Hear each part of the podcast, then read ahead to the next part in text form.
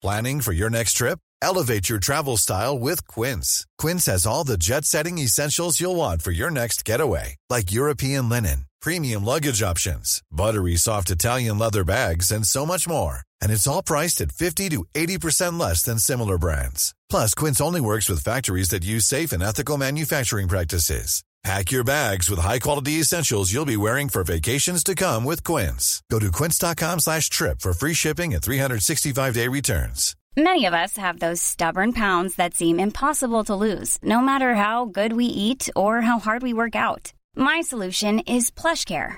PlushCare is a leading telehealth provider with doctors who are there for you day and night to partner with you in your weight loss journey. They can prescribe FDA-approved weight loss medications like Wegovy and Zepbound for those who qualify. Plus, they accept most insurance plans. To get started, visit plushcare.com slash weight loss. That's plushcare.com slash weight loss. The biggest breaking news stories and outspoken opinion. The Breakfast Briefing with Julia Hartley Brewer on Talk Radio. Good morning to you. This is Talk Breakfast with me, Julia Hartley Brewer. 6.48 is the time. Emma Revell, who's a political commentator, is still with me. Um, let's talk about um, immigration. A new uh, survey by the Immigration Attitudes Tracker Service, so they've been keeping track, quite, quite do exactly what it says on the tin um, of people's views on immigration. It's found that two thirds of the public, exactly 66%, are dissatisfied with the government's approach to immigration. That's the highest level since before the Brexit referendum vote in 2016. Just a little reminder to the Remoaners out there yeah, we did vote to leave the EU. Um, feel free to have another vote at any time or when you've got the mandate. Uh, but um, two thirds are dissatisfied. Um, I mean, no beep Sherlock is my response to this. Um, I feel like a lot of swear words need to be used today. Um, uh, but uh, I'm fascinated by the thing that there are a third of people mm. in this country. I mean, were they all don't knows or? But how on earth could anybody, if you're massively pro immigration, you think, yeah, we should have really huge numbers of people coming to this country. Um, some of them, you know, just just people from who haven't even got passports and driving on dinghies. If if that is your view, um, I'm, I'm, I'm surprised there are a third of you in the country. Where, what do you make of this survey? Well, I think it's important to point out that the people who say they're dissatisfied will be in two camps. Half of, the, well, not half, but some of those will be people who go, the government isn't doing enough. They need yeah. to do more. We, we're still seeing, you know, uh, incredibly high numbers of small boat crossings. But some of the people who say they are dissatisfied with the system will be dissatisfied in the other way yeah. and go, actually, you know, I do want more immigration. I want different kinds of immigration. We need to handle this mm. in a more sort of liberal, humane manner yeah. they will both be in that Unhappy. dissatisfied camp. So, like you, I'm quite surprised at who thinks that things are going well. That's yeah, that's a very very good point. Uh, well, also the Daily Express have got an investigation saying that Britain's deal with France to end channel crossings can never achieve its aims because some French police prefer to party rather than stop migrants. So, of course, almost a half a billion quid being uh, given by UK taxpayers to the French, uh, but uh, they've done a, a two-week investigation that instead of using the funds to mount heavier patrols on beaches to block migrants' vessels, some officers seem more concerned with drinking binges and chasing women. I mean, I, I, I would have expected that. That sounds very fresh. I mean, wearing garlic. I mean, I, I, mean, really, is this where we are? Uh, but yeah, I mean, people we've we've seen again and again these boats leaving, the migrants just walking openly down the beach with a very large dinghy, getting on it, and the police standing there having a gitane and, and not caring at all. Yeah, I, I think it doesn't really matter how much money um, we give the French. Uh, the French police have other priorities, I think, in many cases.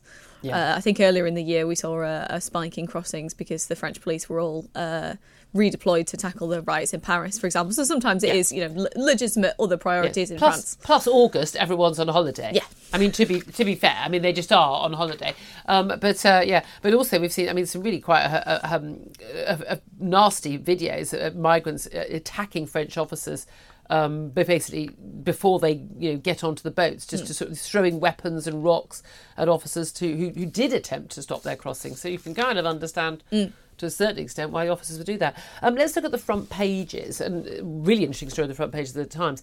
One in three female surgeons assaulted by a colleague, and 11 report being raped. This is a landmark survey. Now, looking into the background of this, whenever I see these sort of surveys, I always think, hmm, can we add some caveats here?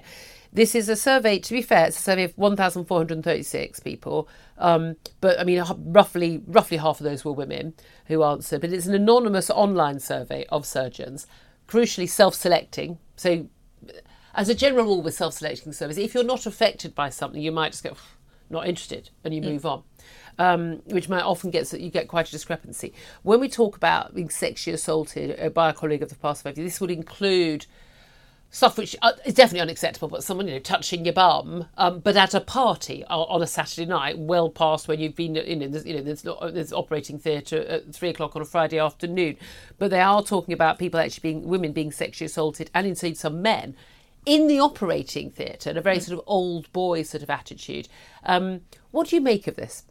I think the survey is trying to highlight the, the problems with, with surgery specifically and surgical specialties because there, it is a very hierarchical sort of discipline. You do have to learn very directly from being in the room with people more senior than yourself. You need to yeah. be in there. You need to watch. You need to have a go. Isn't it see one, do one, teach one is the I think rule, isn't it? I think that's how it goes. So you know, people uh, who have been affected, and as you say, there are some men who report this as well, but much more common among female surgeons um, who say they've they've experienced this.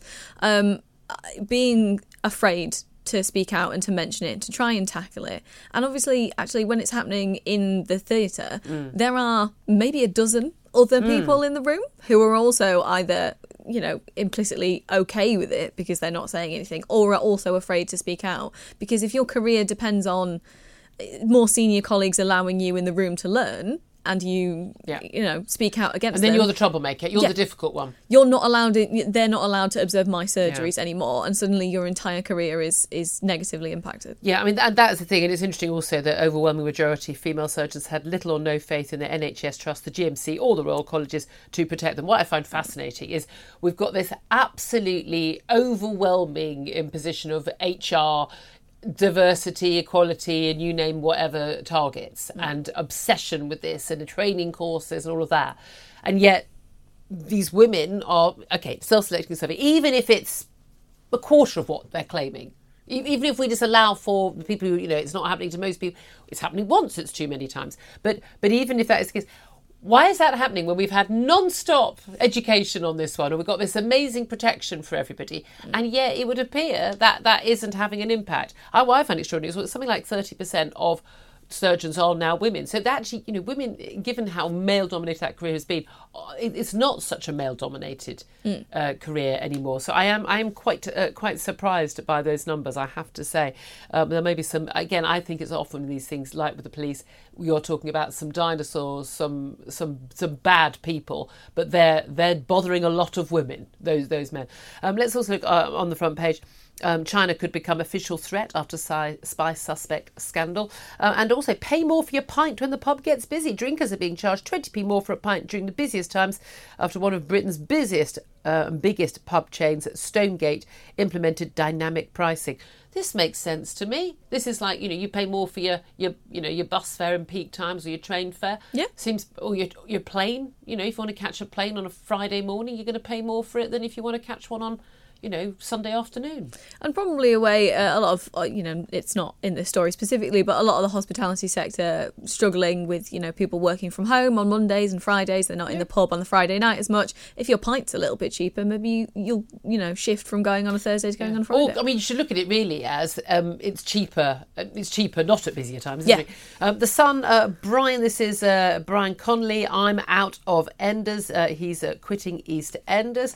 also, Daily Mail. MP MPs told don't mention the spy. Uh, also, a picture of the little girl, the 11 year old girl, uh, Ana Paun, um, saying, Put down the XL bully dog that savaged me and jail its owner. Here, here to that. Daily Telegraph Britain cannot afford to cut ties with China despite spying row. This is what Kemi Badenoch uh, had to say. Also, that story you touched on disposable vapes to be banned to stop addiction among children. Uh, the Guardian, NHS alarm over exodus of medical students. One of the few papers to have a picture of, uh, from the horrific earthquake uh, in Morocco with some extraordinary scenes uh, coming out of there. Um, also, um, red fire ants, the problem of the Daily Star.